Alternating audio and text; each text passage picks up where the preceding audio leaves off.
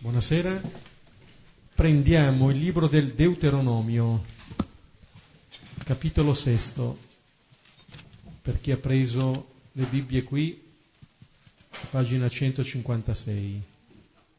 No.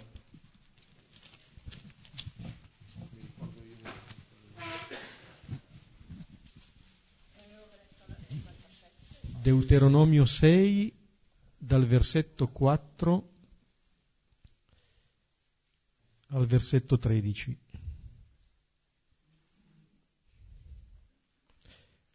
Lo pregheremo come preghiamo i salmi, alternandoci ad ogni versetto, pregando lentamente. Nel nome del Padre, del Figlio e dello Spirito Santo. Ascolta, Israele, il Signore è il nostro Dio, il Signore è uno solo.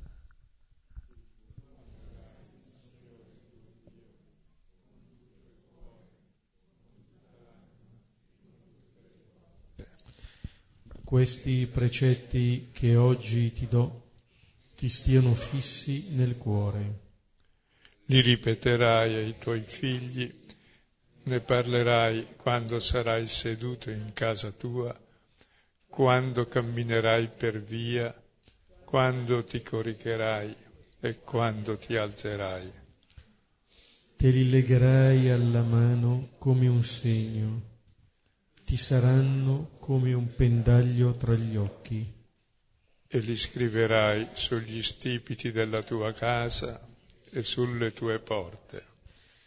Quando il Signore tuo Dio ti avrà fatto entrare nel paese che ai tuoi padri Abramo, Isacco e Giacobbe aveva giurato di darti, quando ti avrà condotto alle città grandi e belle che tu non hai edificate. Alle case piene di ogni bene che tu non hai riempito alle cisterne scavate non da, da te, alle vigne e agli oliveti che tu non hai piantato. Quando avrai mangiato e ti sarai saziato, guardati dal dimenticare il Signore che ti ha fatto uscire dal paese d'Egitto, dalla condizione servile. Temerai il Signore Dio tuo lo servirai e giurerai per il tuo nome. Gloria al Padre e al Figlio e allo Spirito Santo, come, come era, era, nel, principio, principio ora, ora e sempre, sempre nei secoli dei secoli. Amen. Quella che abbiamo pregato insieme è una delle preghiere più care al popolo di Israele. Questo ascolta è un invito, un invito forte che viene rivolto a tutto il popolo perché faccia memoria da un lato del, dell'unicità del Signore, quindi dell'amore del Signore verso il suo popolo, e dall'altra di qual è chiamata ad essere la risposta del popolo. Amerai il Signore tuo Dio con tutto il cuore, con tutta l'anima, con tutte le forze. E quello che discende da queste parole è ciò che dà senso alla vita di questo popolo, di questi credenti. Qualcosa di cui si parla sempre quando sei seduto in casa, quando cammini per via, quando ti corichi, quando ti alzi, qualcosa che hai sempre davanti agli occhi, qualcosa che scrivi sugli stipiti della tua casa e sulle tue porte come dire, proprio dove c'è il punto di congiunzione tra quello che è la nostra vita privata, diciamo così, quella in casa, e la vita pubblica. Cioè queste parole danno senso ad ogni nostra attività, ad ogni nostro agire, ad ogni nostro momento. E poi dal versetto decimo questo invito a non dimenticare. Ricorda che abiterai in città grandi e belle che tu non hai edificate, case piene di ogni bene che tu non hai riempite, eccetera. Qua non si sta rifacciando al popolo di Israele questo fatto, che non abbia edificato, che non abbia riempito, che non ha piantato le vigne. Quello che eh, viene ricordato qui è qualcosa che ha fondamento non solo della vita di Israele, ma della nostra vita. Cioè, guardati dal dimenticare il dono. Allora non è tanto il, anzi non è tanto, non è per nulla il rimprovero o il rinfacciare Israele qualcosa che non ha fatto, ma ricordare Israele che vive del dono e vivrà unicamente del dono. Allora guardati dal dimenticare, vuol dire che il tempo del dono non è finito. Vuol dire che il tempo del dono è il tempo in cui io posso collocarmi ogni giorno, anche oggi, questi precetti che oggi ti do. Bene, questi precetti hanno senso all'interno del dono del Signore quello che dice verso la fine questo brano, guardi da dimenticare il Signore, che ti ha fatto uscire dal paese d'Egitto dalla condizione servile. In principio c'è questo dono. Il resto ha senso a partire da questo dono ricevuto. Allora prendiamo il brano di Marco in cui troveremo alcuni passi di quelli che abbiamo letto del Deuteronomio Marco 12, 28, 34. Il testo, il testo che leggeremo adesso non è più polemico come gli altri e anche la domanda che verrà rivolta a Gesù non è una trappola, come vedremo, e in questa che eh, chiude le dispute poi ci sarà un'altra discussione la volta prossima che però è Gesù stesso che prende l'iniziativa. Ecco, in questa discussione comprendiamo qual è il potere di Dio. Ricordate che sulla spianata del Tempio Gesù resta lì sei giorni, entra il primo giorno con l'asino, il secondo con la frusta, e poi dopo ci sono tutte queste discussioni, gli chiedono con quale potere fai queste cose di entrare nel Tempio con la frusta? Esatto, il centro del potere è il Tempio, del potere religioso e anche economico. Il Tempio poi giustifica ogni altro potere. Poi se Dio è quello che è in mano tutti, allora anche noi faremo lo stesso con gli altri. Ecco, Gesù entra con la frusta in questo tempo perché quel Tempio, perché non è quello il potere di Dio.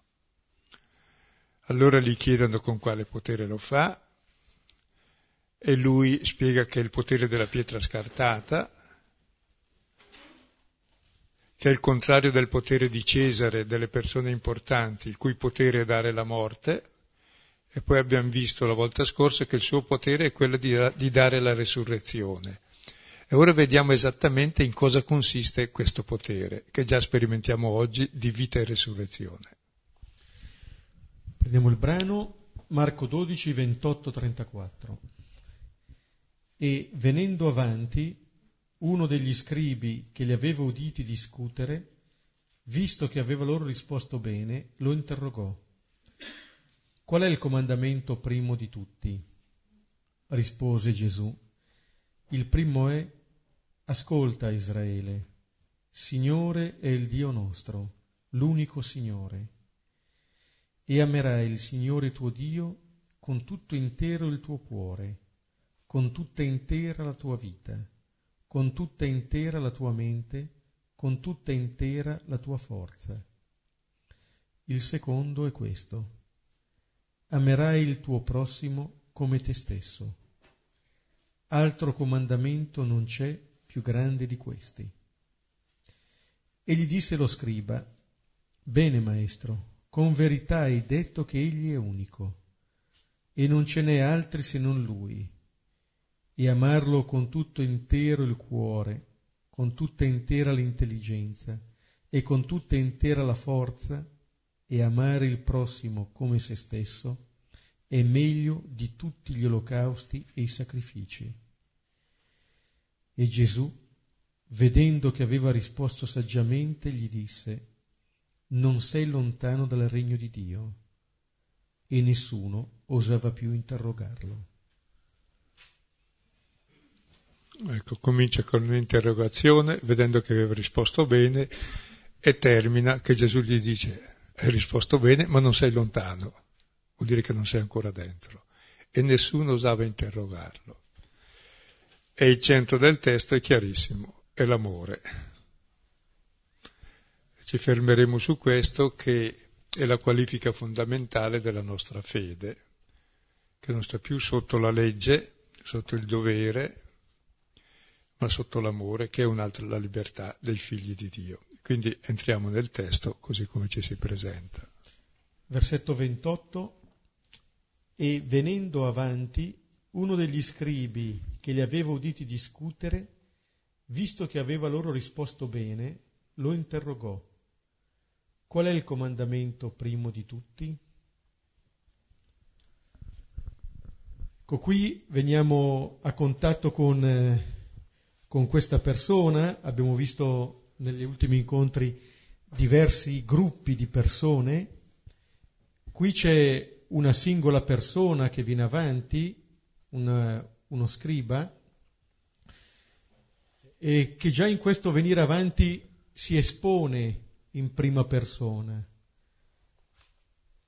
Quando sono delle categorie uno si può nascondere, dietro queste appartenenze. Questa persona viene avanti, si espone non solo di fronte a Gesù, ma anche di fronte agli altri. Quando non ci si espone è facile mormorare e parlare degli altri, evitando di parlare con gli altri.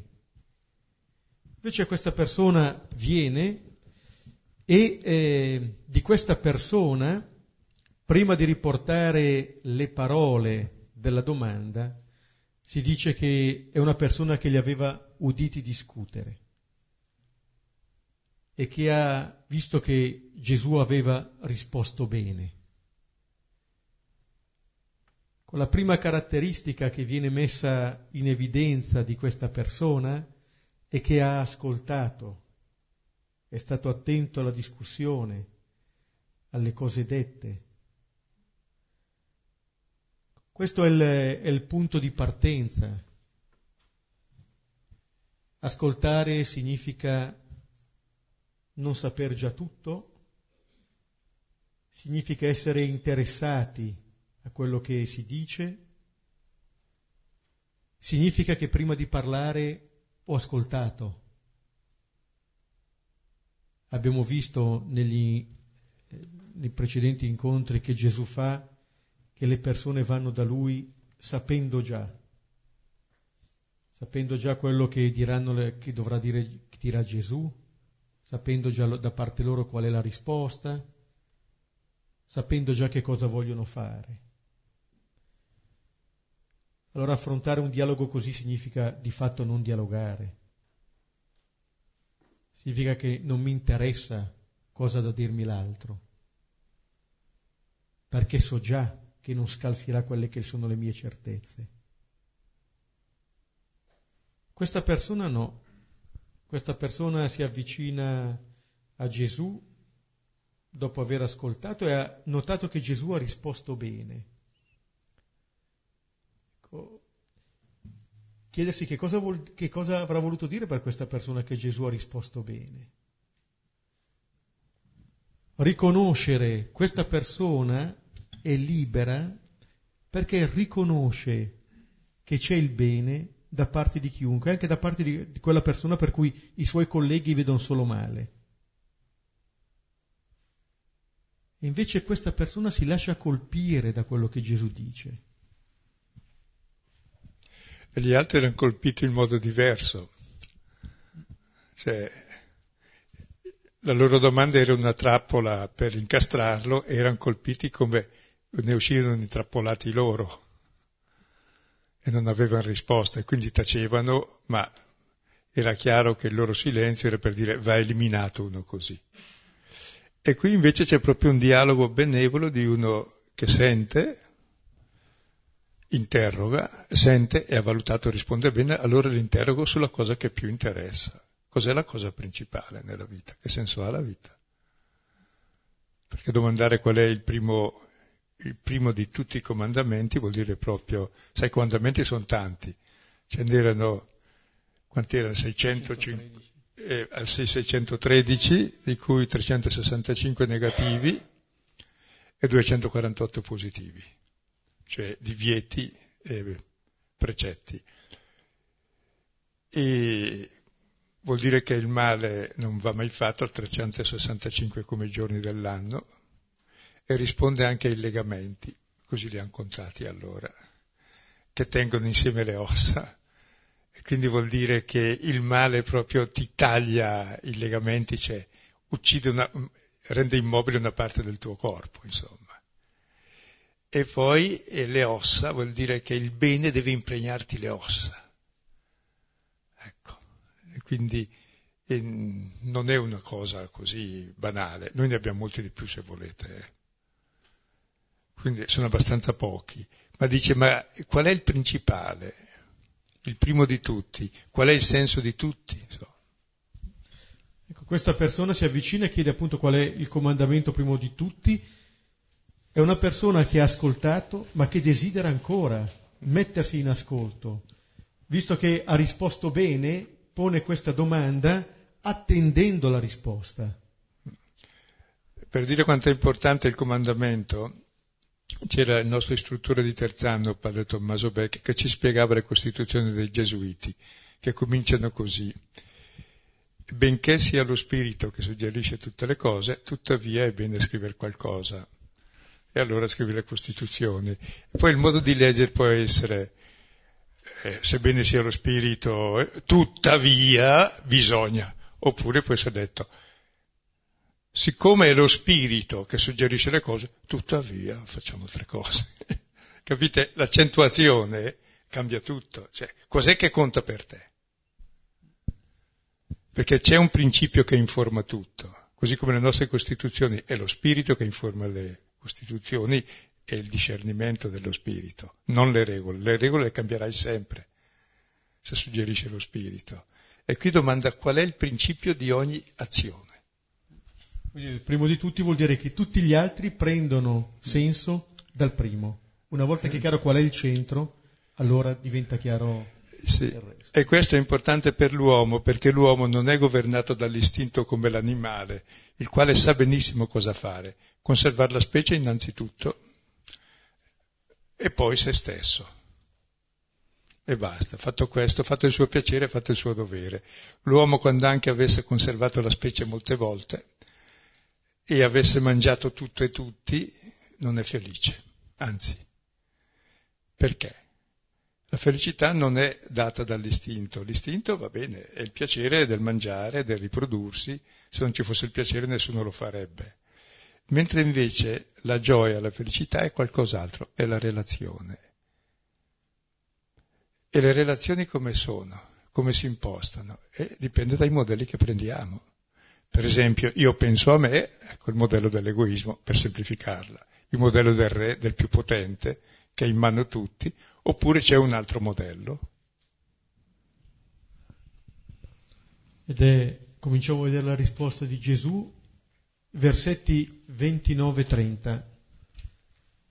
Rispose Gesù, il primo è, ascolta Israele, Signore è il Dio nostro, l'unico Signore, e amerai il Signore tuo Dio con tutto intero il tuo cuore, con tutta intera la tua vita, con tutta intera la tua mente, con tutta intera la tua forza.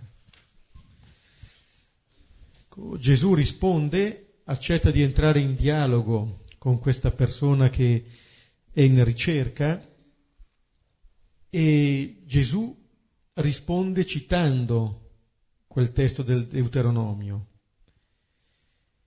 E la risposta che dà Gesù è una risposta che ci fa vedere che prima ancora del primo comandamento, o meglio la parte iniziale del primo comandamento è qualcosa che non devi fare tu, ma è ascolta. Ascolta Israele. Cioè non sei chiamato a fare immediatamente delle cose, ma a riconoscere la verità tua e la verità del Signore. Allora la prima cosa da fare è accogliere, come dire che all'inizio non ci sono io che faccio qualcosa, per gli altri, per Dio.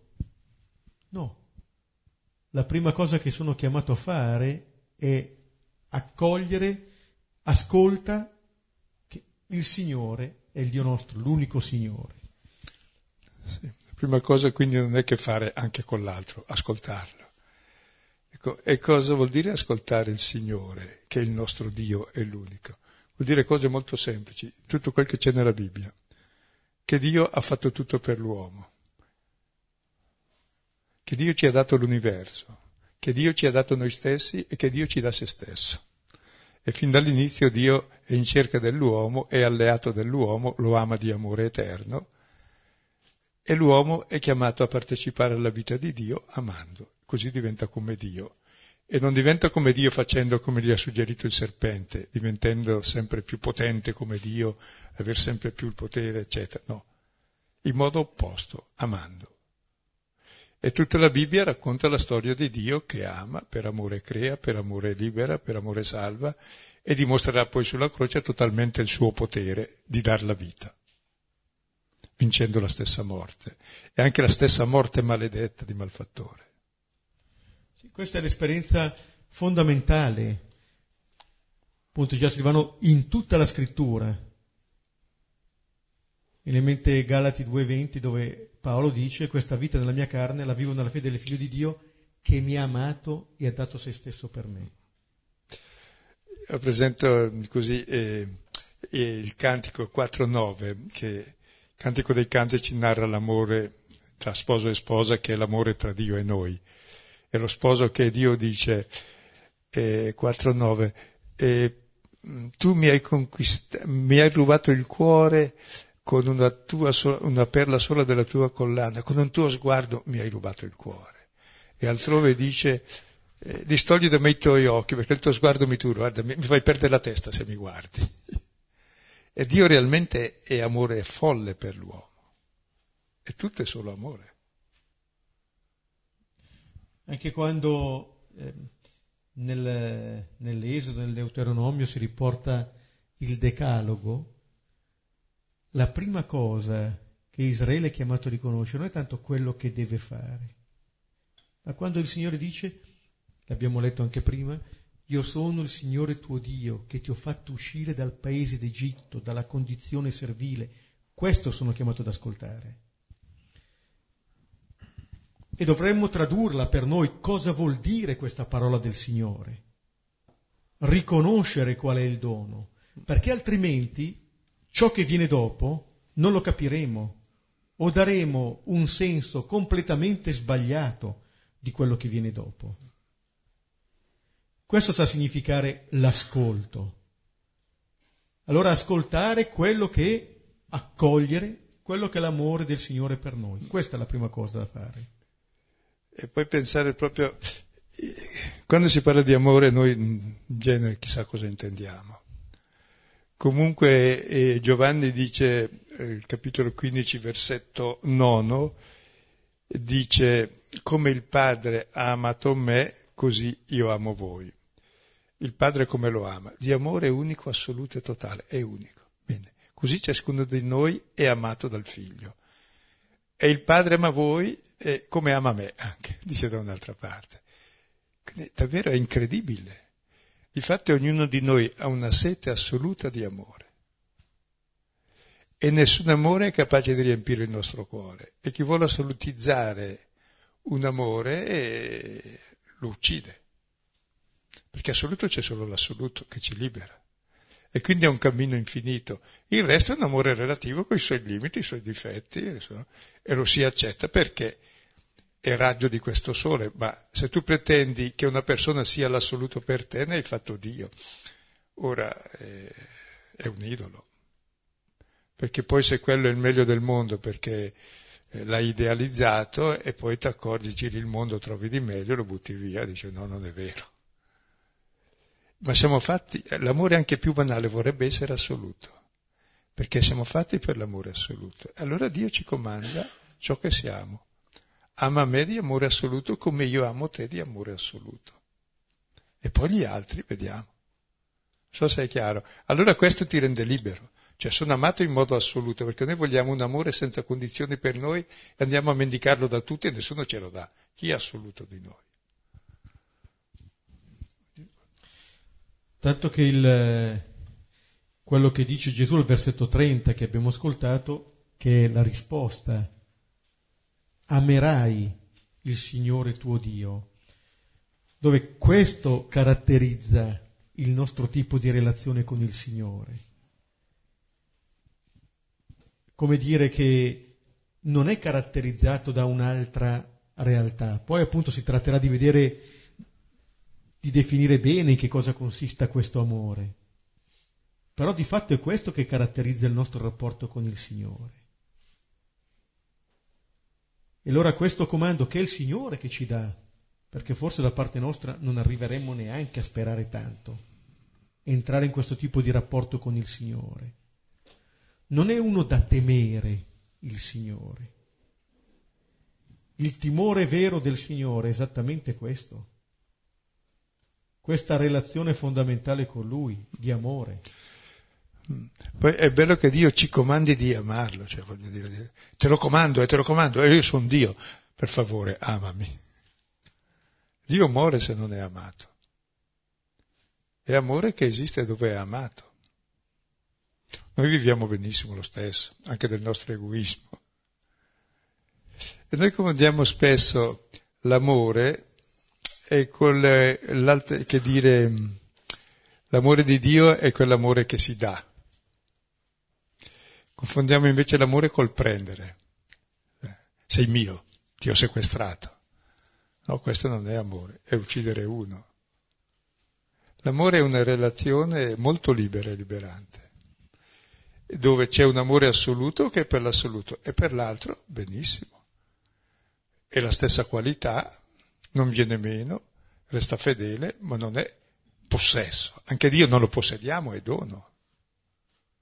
Anche noi stessi non ci possediamo, siamo donati e ci doniamo. Chi vuol possedere la vita la perde, chi la dona ce l'ha. E l'amore è distrutto proprio dal possesso, in genere. Sì, mi viene in mente, ascoltando le parole di Silvano, eh, questa richiesta del Signore di amarlo, eh, che c'è dagli inizi della scrittura, quando si reca nel giardino e non trova l'uomo e chiede dove sei.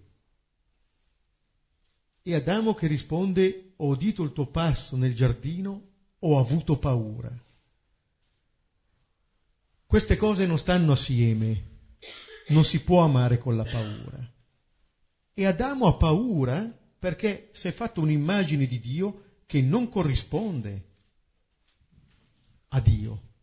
Ha dato ascolto alla parola del serpente che gli ha presentato un'immagine diabolica di Dio, quella che appunto è qui delineata con le caratteristiche del potere. Ora di un Dio così certo fuggirei anch'io da un Dio così. E guardate anche che Spesse volte l'amore è un potere, anche un potere reciproco.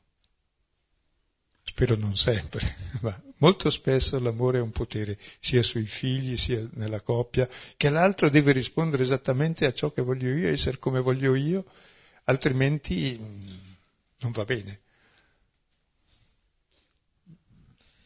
E c'è questo comando del, del Signore che ci invita ad amarlo con tutto intero, il cuore, la vita, la mente, la forza. Come dire, da un lato c'è il Signore che ama senza condizioni, senza riserve, e questa è chiamata ad essere anche la nostra risposta In questo siamo immagine e somiglianza del Signore. Allora c'è una risposta da parte nostra che è invitata ad essere così totale, ma di per sé non si può amare con riserva. Significa non amare. Significa non abbandonarsi con fiducia. Significa fondamentalmente avere paura ancora. Ecco, chi sperimenta, chi ascolta, come è invitato a fare Israele, chi accoglie pienamente questo amore incondizionato, senza riserve, bene, diventa capace di rimettere in circolo. E la storia di questo amore l'avete in sintesi, è la sintesi di tutta la Bibbia, all'inizio del capitolo 12, quando Gesù racconta la parabola dei vignaioli omicidi. Tutta la fedeltà di Dio verso di noi, alla quale noi rispondiamo con una crescente infedeltà e cattiveria. E lui risponde con una fedeltà sempre più piena alla fine decidono di uccidere il figlio, va bene. E il figlio dà la vita per noi e sarà la croce che è il potere di Dio, di vincere l'egoismo e il male dando la vita, dove noi diamo morte. Vediamo il versetto 31. Sì, prima le quattro dimensioni anche è bello, il cuore che è il centro, ma non è solo cuore. La vita vuol dire la psiche, tutte le tue energie, la mente, l'intelligenza, perché l'amore non è cieco, è intelligente, perché l'intelligenza serve per amare oppure serve per far fessi gli altri, e la forza vuol dire tutti i beni di cui disponi. Cioè tutto ciò che sei e hai, o lo vivi nell'amore, allora è positivo, o lo vivi nell'egoismo e tutto è negativo. Sì, viene anche in mente in questa risposta del, di amore al Signore nel, nel dialogo di Pietro, visto che siamo in tempi di conclave, in Giovanni 21, Gesù fa tre domande a Pietro e al di là delle sfumature verbali ne fa una sola, se gli vuol bene. Lo interroga su questo, come dire, questa è l'unica cosa che conta. Se c'è questa, anche le altre cose verranno. Se non c'è questa, non verranno neanche le altre cose. Già che ci sono, il, il Cardinal Martini ricordava in un suo scritto che, commentando proprio il, questo dialogo tra, tra Gesù e Simone, che appunto quando gli capitava di avere delle, dei questionari su eh, delle persone chiamate a ricoprire incarichi di responsabilità a livello ecclesiale.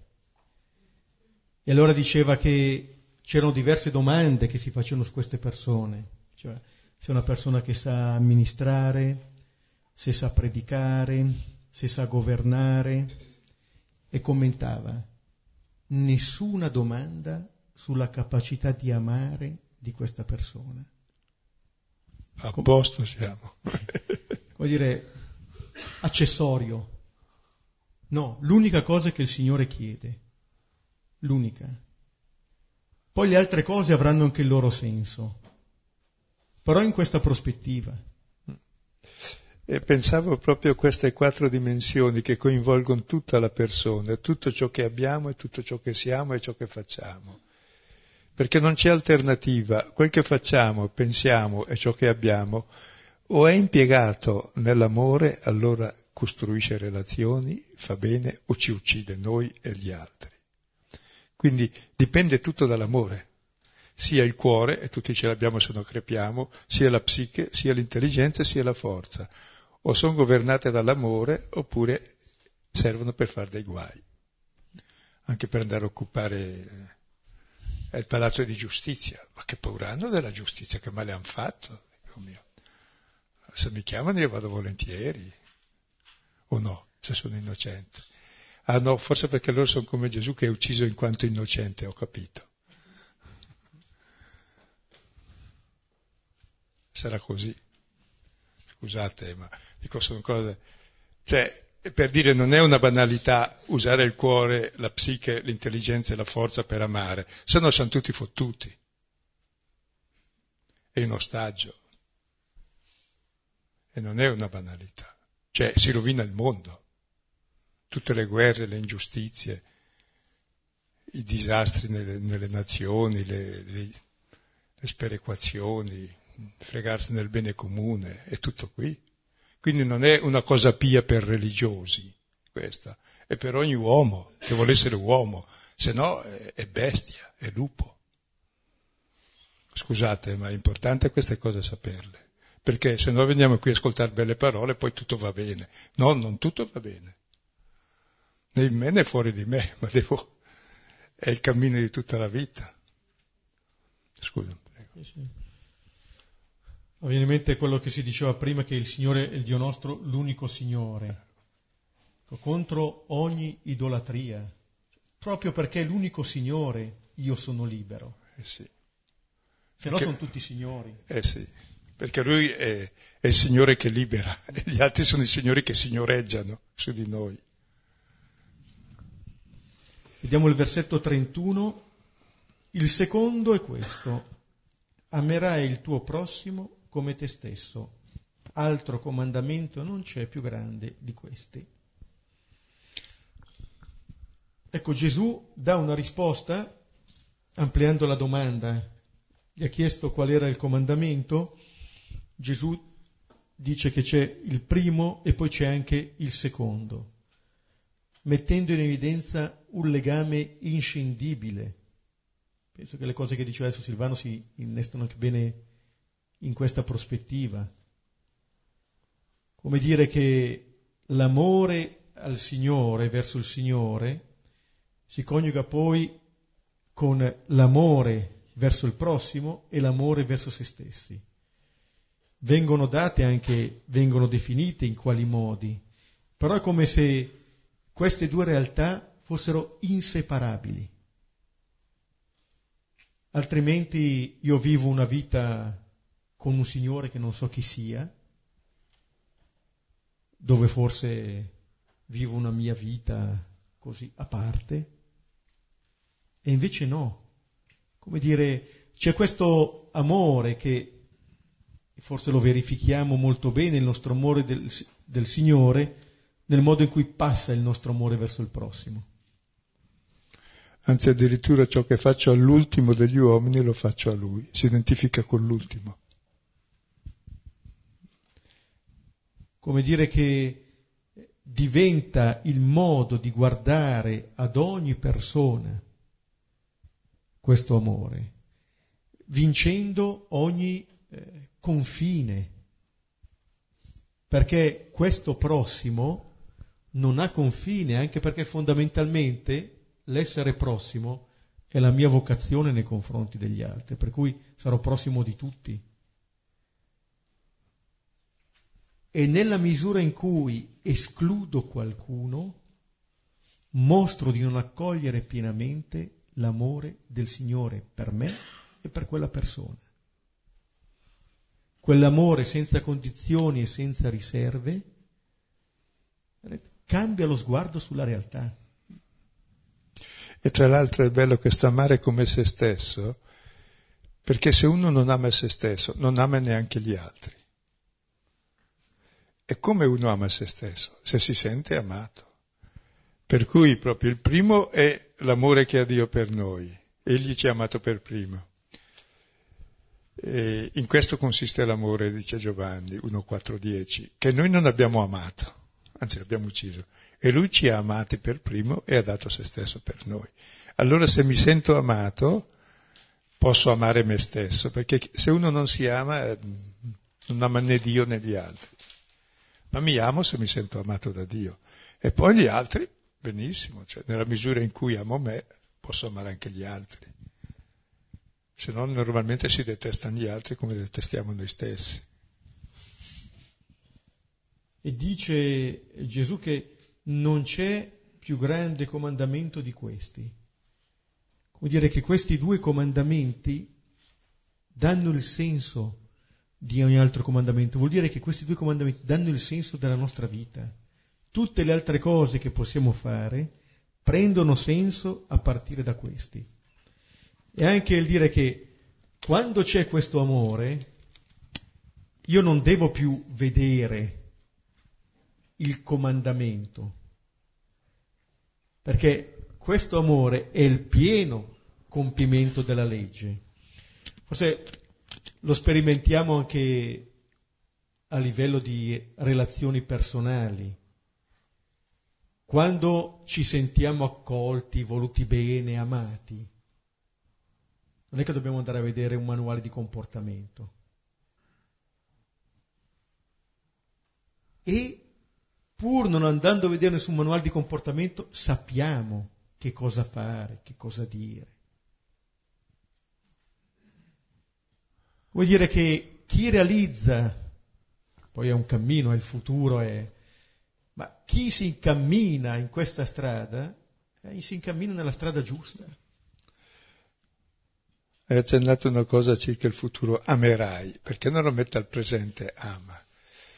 Perché l'amore è l'unica realtà che ha sempre futuro e cresce sempre di più all'infinito, perché Dio è amore altrimenti sei morto. Quindi se non cresce l'amore è come la vita, se non va avanti è finita. Così l'amore, quindi è, ha sempre futuro, quindi è sempre un cantiere aperto. Vediamo i versetti 32 e 33. E gli disse lo scriba, Bene maestro, con verità hai detto che egli è l'unico, e non ce n'è altri se non lui e amarlo con tutto intero il cuore, con tutta intera l'intelligenza, con tutta intera la forza, e amare il prossimo come se stesso è meglio di tutti gli olocausti e i sacrifici. Ecco qui eh, lo scriba dice che Gesù ha detto bene, lo aveva detto all'inizio riguardo alla risposta che aveva dato ai Sadducei, lo dice bene, dice bene anche adesso. Questo è già un modo con cui questo scriba entra, comincia a entrare nella logica del Signore. Dire bene dell'altro, riconoscere il bene dell'altro. Questo significa già aver compiuto un cammino non da poco, perché a volte ai nostri meccanismi invidiosi, gelosi, quando l'altro fa bene, a noi non fa tanto bene. E invece questo riconosce il bene che viene da Gesù in questo modo, molto più libero rispetto ai suoi colleghi. Il bene deve essere mio, perché se è dell'altro è male. Questa qui è la prima caratteristica dell'egoismo. E la prima caratteristica dell'amore è la lode, lodare il bene dell'altro, più che se fosse mio, sono più contento. Penso se lui fosse peggiore di me, io che vivo insieme, come sarei infelice. È migliore, meno male. No, è bello davvero questo. Non... Il primo sentimento che hai se ami è la lode dell'altro, non la critica. Ed è uno scriba che ascolta bene, perché non dice non parte dal comandamento che intendiamo noi, l'amare Gesù, ma egli è l'unico e non ce n'è altri se non lui. Cioè, ascoltato tutto quello che Gesù ha detto. Cioè, e la prima cosa che eh, ascolta non è il comandamento, è il dono. Come dire che il comandamento ha senso a partire dal dono. Meglio ancora, il comandamento ha senso a partire dal donatore. Se non c'è questa adesione personale al Signore, non ha senso nemmeno il resto. Perché l'obbedienza può diventare qualcosa che viene a nutrire ancora di più il mio egoismo, la mia presunta perfezione, il dire ho rispettato questo, questo e questo. Sì, ma il cuore dov'è? E poi il, il riprendere il duplice comandamento dell'amare con tutto noi stessi il Signore e dell'amare il prossimo come se stessi, dice è meglio di tutti gli olocausti e i sacrifici. Non c'è confronto. Cioè il vero culto allora Dio è l'amore del prossimo alla fine, perché mi sento amato ed è l'amore di se stessi. Quando Gesù dice nel discorso della montagna, se vai a offrire il tuo dono e ti accorgi che tuo fratello ha qualcosa contro di te, va prima a riconciliarti con il tuo fratello. In questo modo noi vediamo che ciò che Gesù sta portando non è una religione, ma è un modo di vivere le relazioni fra le persone. Per tutti, per tutti, per tutti, per tutti. compreso per i cristiani anche, guardate voi, se ci convertiamo, che abbiamo fatto una religione e dimentichiamo questa qui. Scusa. No, no, ma al di là di ogni culto esterno, anche dei sacrifici, perché queste cose possono essere una forma sottile, o neanche tanto sottile, di orgoglio. Invece quello che sta a cuore, lo si diceva, il Signore è il Dio nostro, di tutti. la capacità di costruire relazioni fra le persone. Questo dà culto a Dio. Però quel che sempre più mi sorprende è che Dio ci comandi di amarlo. Se non ce lo comandasse penseremmo è impossibile. Cioè. E invece cioè, è la cosa più sublime, perché l'amore ti rende uguale. Cioè lui diventa la tua vita, come noi siamo diventati la sua morte anche, ma eravamo, siamo la sua vita. Facciamo fatica a lasciarci amare e facciamo fatica ad amare. Sì. Il cristianesimo, capito, allora è un fatto mistico per chiunque, non è una, una legge, una norma, osservare delle cosette. È un'adesione interiore, è un fatto mistico profondissimo, superiore a qualunque mistica strana che ci...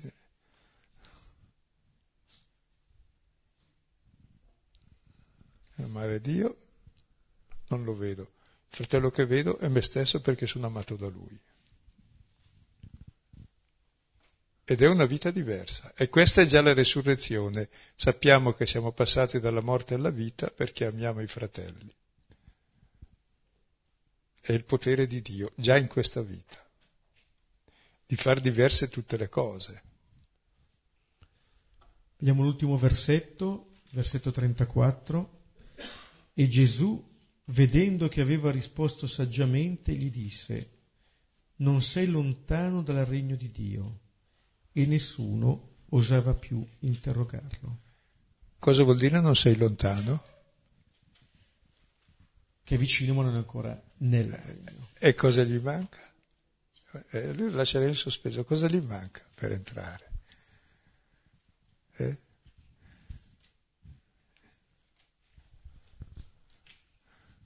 Facciamo delle ipotesi. Cosa dice? Eh? E cosa dice dopo il testo? Cosa dice dopo il testo? Il cronista. Nessuno osava più interrogarlo. Invece comincia a interrogarlo sull'amore. Allora comincerà a entrare nel regno di Dio.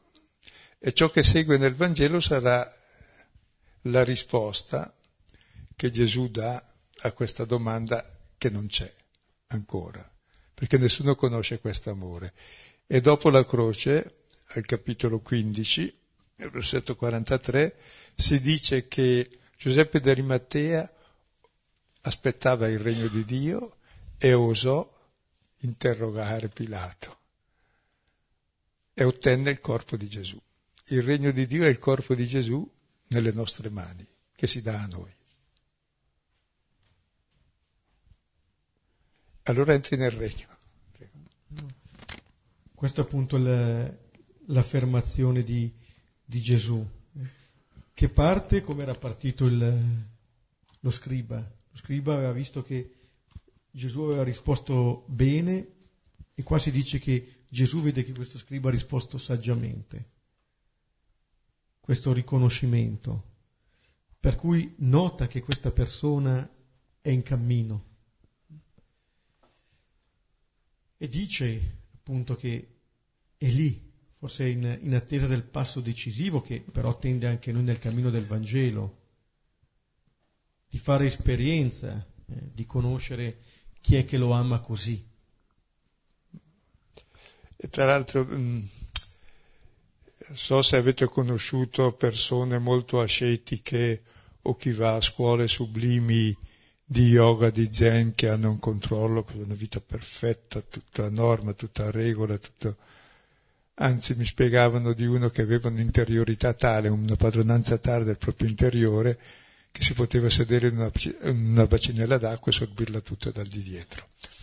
Questo per dire il sublime ascesi che aveva raggiunto. Beh, insomma, dopo anni e anni di esercizio, meglio esercitarsi diversamente. Ed è per tutti, ed è per tutti.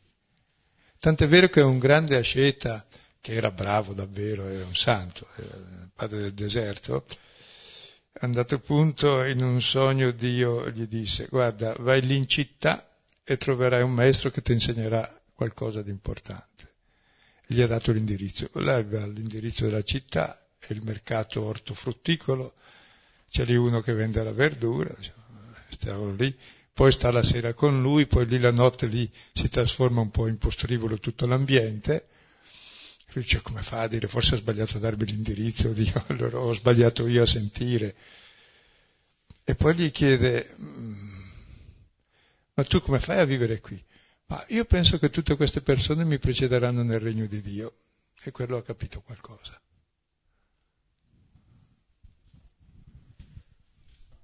Bene, possiamo sostare sul testo qualche momento e poi condividere.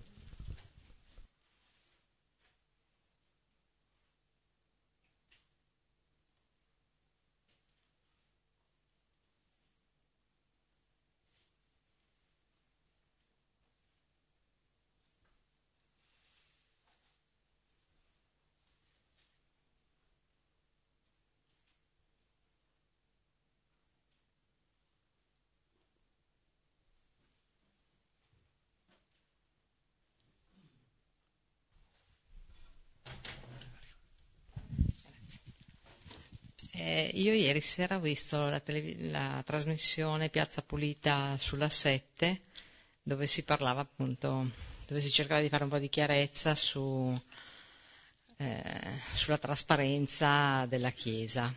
E vabbè, molto distratta dalle figlie che mi parlavano, eccetera, insomma comunque il filo conduttore che poi ne ho tratto è che eh, mi sembra che proprio per questo discorso di non assolutizzare più nessuno, anche il Papa, eh, col suo grande gesto, ha dato l'idea che non devono guardare lui, ma quello che ci sta dietro, che è il messaggio che, insomma, voglio dire, molto bello che, che si è colto. E quindi questa cosa mi ha dato molta speranza che adesso, a prescindere da chi sarà eletto, col discorso dello Spirito Santo, che sicuramente c'è, ma delle volte mi sembra quasi che lo Spirito Santo faccia in modo che succedano delle cose anche brutte perché poi si impari dalle cose, non so, è come se, perché cioè, certe coperture che in qualche modo la Chiesa ha avuto eh, sono innegabili ormai. E, e quindi mi ha dato molta speranza pensando che non si può più tornare indietro e che l'uomo comunque progredisce spiritualmente in qualche modo e, e, quindi spero, a prescindere dal momento storico che stiamo attraversando, che si vada in una bella direzione.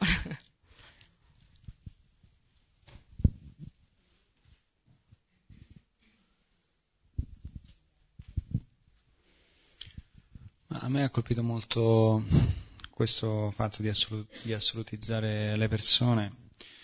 Eh, niente, vabbè, vi racconto un'esperienza un po' personale, sim- simpatica, tra virgolette. A Capodanno stavo ad Assisi e insomma dopo una lunga catechesi a un certo punto no, si diceva il bilancio dell'anno, eh, cosa avete trovato di vero e allora eh, veniva insomma la relazione con Dio, che avevo scoperto, riscoperto forse, ed era una cosa meravigliosa, ed era veramente la più alta, la più nutriente che, che tu possa mai trovare e che non, non, c'è nessun uomo che può darti quell'amore lì, cioè non c'è, non c'è nessun uomo che può darti quello, una cosa così, così grande. E allora, rendendomi conto di questa, vabbè, diciamo così, evidenza più o meno come ne abbiamo parlato oggi, vicino a me c'era la mia, la mia fidanzata e allora ehm, mi è venuto ovviamente istintivo chiedere con il terrore negli occhi, ma fammi capire, cioè,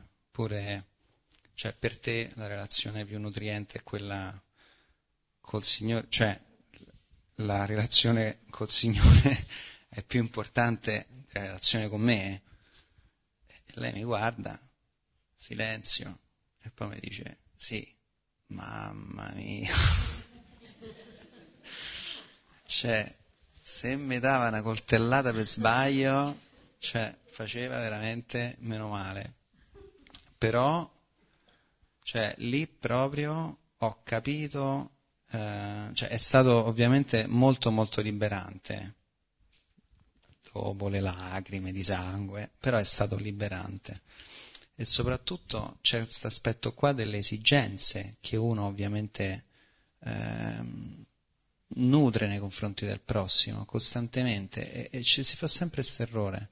Cioè tu pensi che quello vicino a te possa darti tutto, sia il Padre Eterno come se fosse una specie di rubinetto di vita e, e non funziona così. E quindi nel momento in cui metti effettivamente proprio al, al loro posto le cose, praticamente tutte le relazioni, non dico che si sanano, però veramente le, le,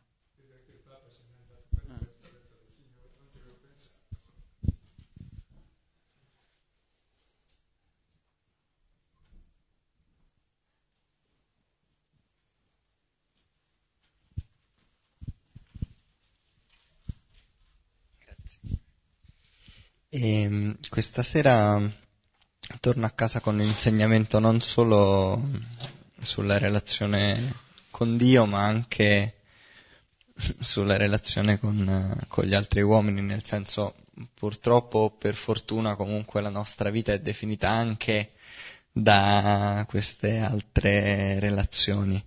E poco prima di venire qui al lavoro mi è successa una cosa veramente molto spiacevole, nel senso, insomma, eh, non mi è stato detto che non so far bene il mio lavoro, ma mi è stato detto che sono in malafede, che secondo me è proprio una delle accuse più infamanti, diciamo, perché insomma, finché uno è incompetente lo accetta anche, ma e e però insomma la risposta anche a questo c'è è nel brano del Vangelo di stasera. È, è difficile combattere la, affrontare la diciamo cattiveria con, con il bene, però uno ci prova.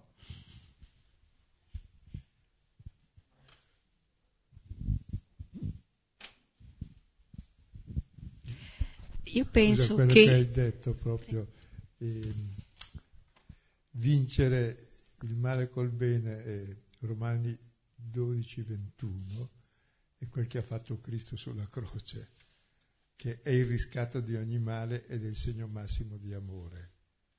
Ecco, comunque la tendenza è questa.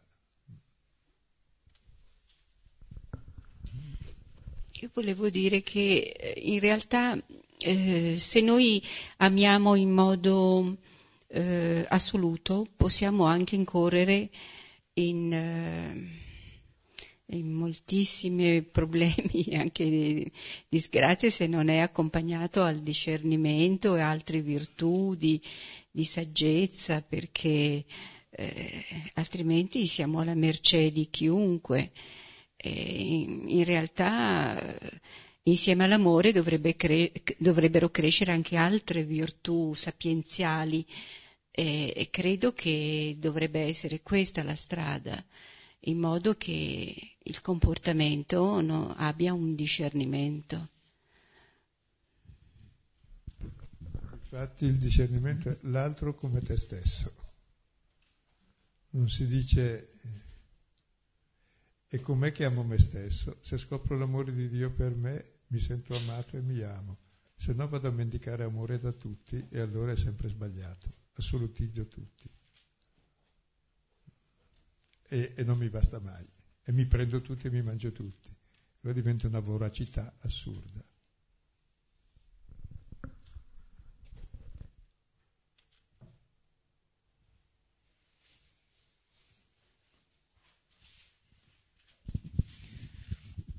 Ma a me sembrava che il punto centrale fosse il dono, cioè la consapevolezza che uno non si fa da sé.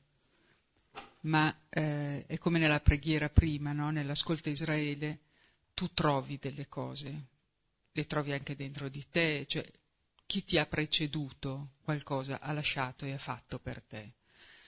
Questo penso sempre che non bisogna dimenticarsene e mai pensare che ci siamo fatti da soli, che invece questa è una grande eh, idea che noi abbiamo, no? molto spesso lo senti, che io mi sono fatto tutto da me, no? eh, e invece non è così, non è mai così, nel bene e nel male non è mai così. No? E poi, eh, cioè scoprire di fatto l'amore di Dio è il modo per scoprire l'amore per gli altri anche, perché eh, ci libera anche dalla dalla nostra ferinità proprio, no? dal nostro essere animali, cioè amare gli altri e non solo se stessi, questo vuol dire. Quindi quando si sa che si è frutti, frutto noi stessi di un dono, eh, riusciamo anche a donarci agli altri, insomma. Cioè Dio ci serve proprio per avere la relazione con gli altri. La relazione con Lui ci serve per misurarla con gli altri in qualche maniera.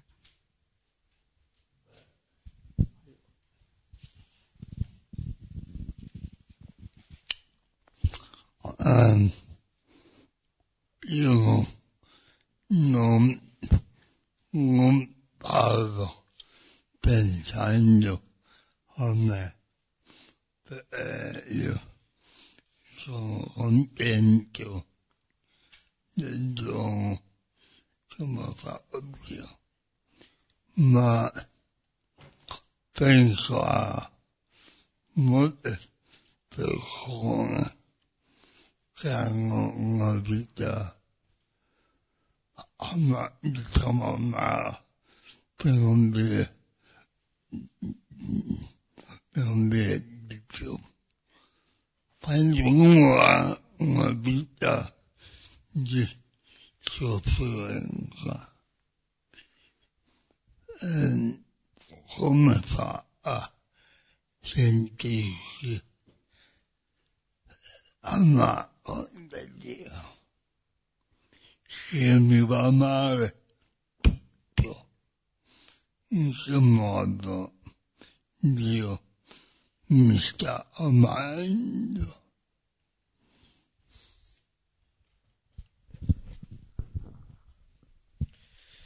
Sì, a me viene in mente un, un racconto autobiografico che Wiesel racconta nella notte, questo racconto in cui lui ricorda il, um, la sua esperienza ad Auschwitz.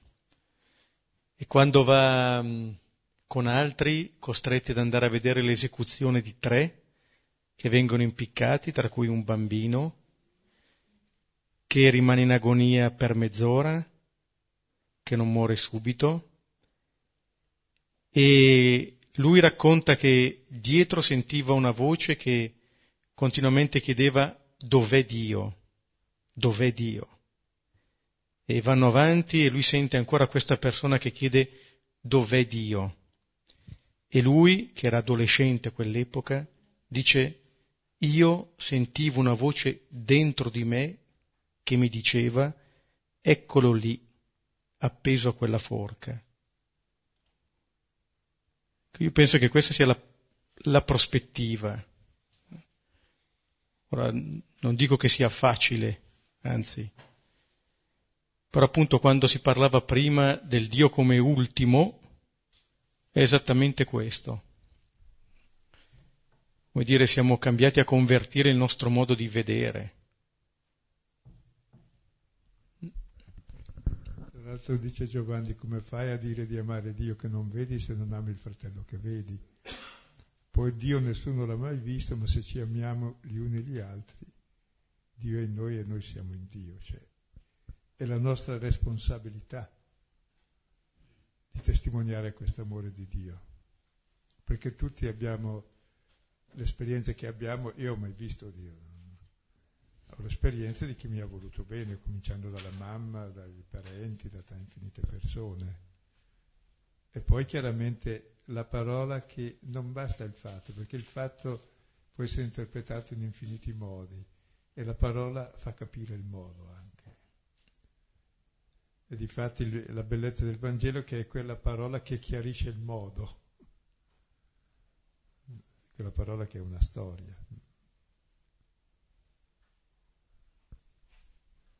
Tant'è vero che l'annuncio del Vangelo vuol portare attraverso la parola a fare l'esperienza che dice il Vangelo di Giovanni, noi abbiamo conosciuto e creduto all'amore che Dio ha per noi, è il senso di tutto bisogna conoscerlo e poi aderire, cioè senti che è vero per te. Mi ha amato e ha dato se stesso per me. Ed è questa esperienza mistica che mi permette di volermi bene e di voler bene. Poi nel fondo c'è, questo c'è nel fondo di ogni cuore, anche prescindendo dal cristianesimo, perché siamo programmati così.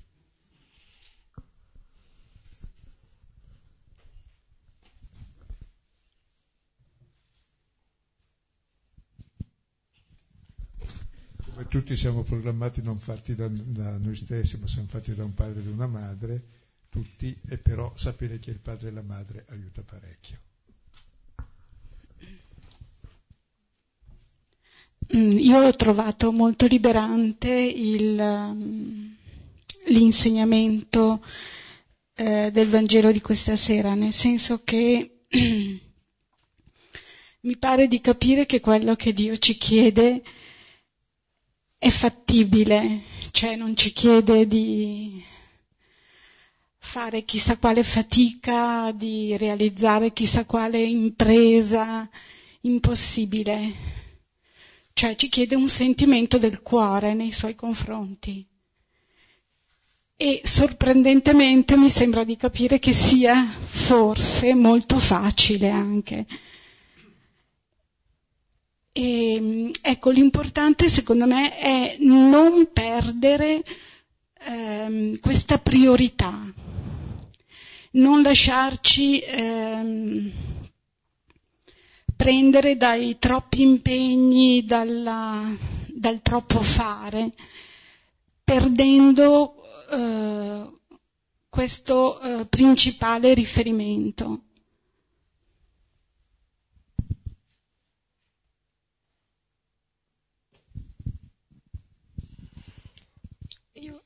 Credo che sia la prima volta che leggendo questa pagina del Vangelo faccio attenzione al fatto che all'ascolto Israele segue quel e amerai. Eh, credo che nella mia mente fosse sempre rimasto un po' eh, un, un ascolto Israele e poi ama il Signore tuo Dio. Mentre leggendo questo e che unisce, mi viene da pensare che dall'ascolto scaturisce l'amore, per cui eh, diciamo, la, la, parte fondamentale è l'ascolto che poi mi porta a rendermi conto di tutto il dono che ricevo e quindi da lì scaturisce l'amore. Quindi eh, ecco, è la prima volta che faccio, che noto questa cosa.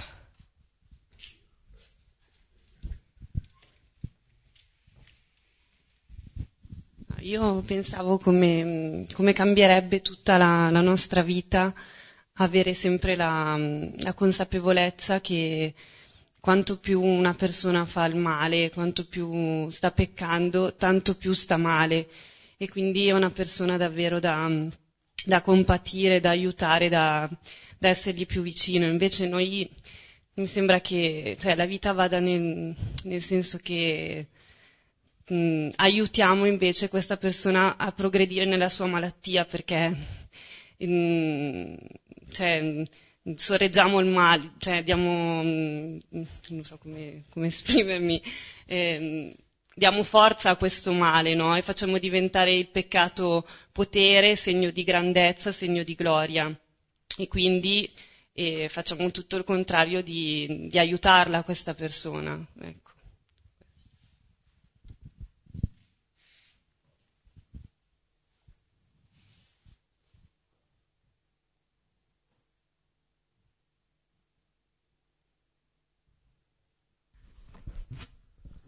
Hai parlato del potere, proprio il brano precedente era il potere di Cesare che dà la morte, la gloria, eccetera. Ecco, il, il potere di Dio è esattamente il contrario, e, ed è il potere di riscattare in fondo l'uomo dalla morte e dal male, vincendo il male col bene. Mm.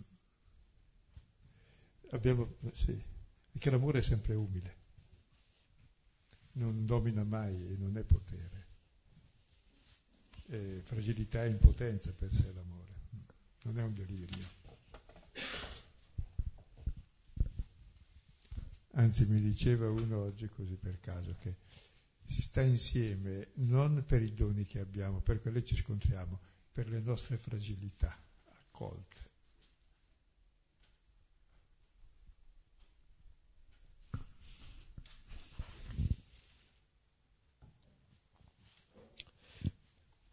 Concludiamo. Padre nostro, che sei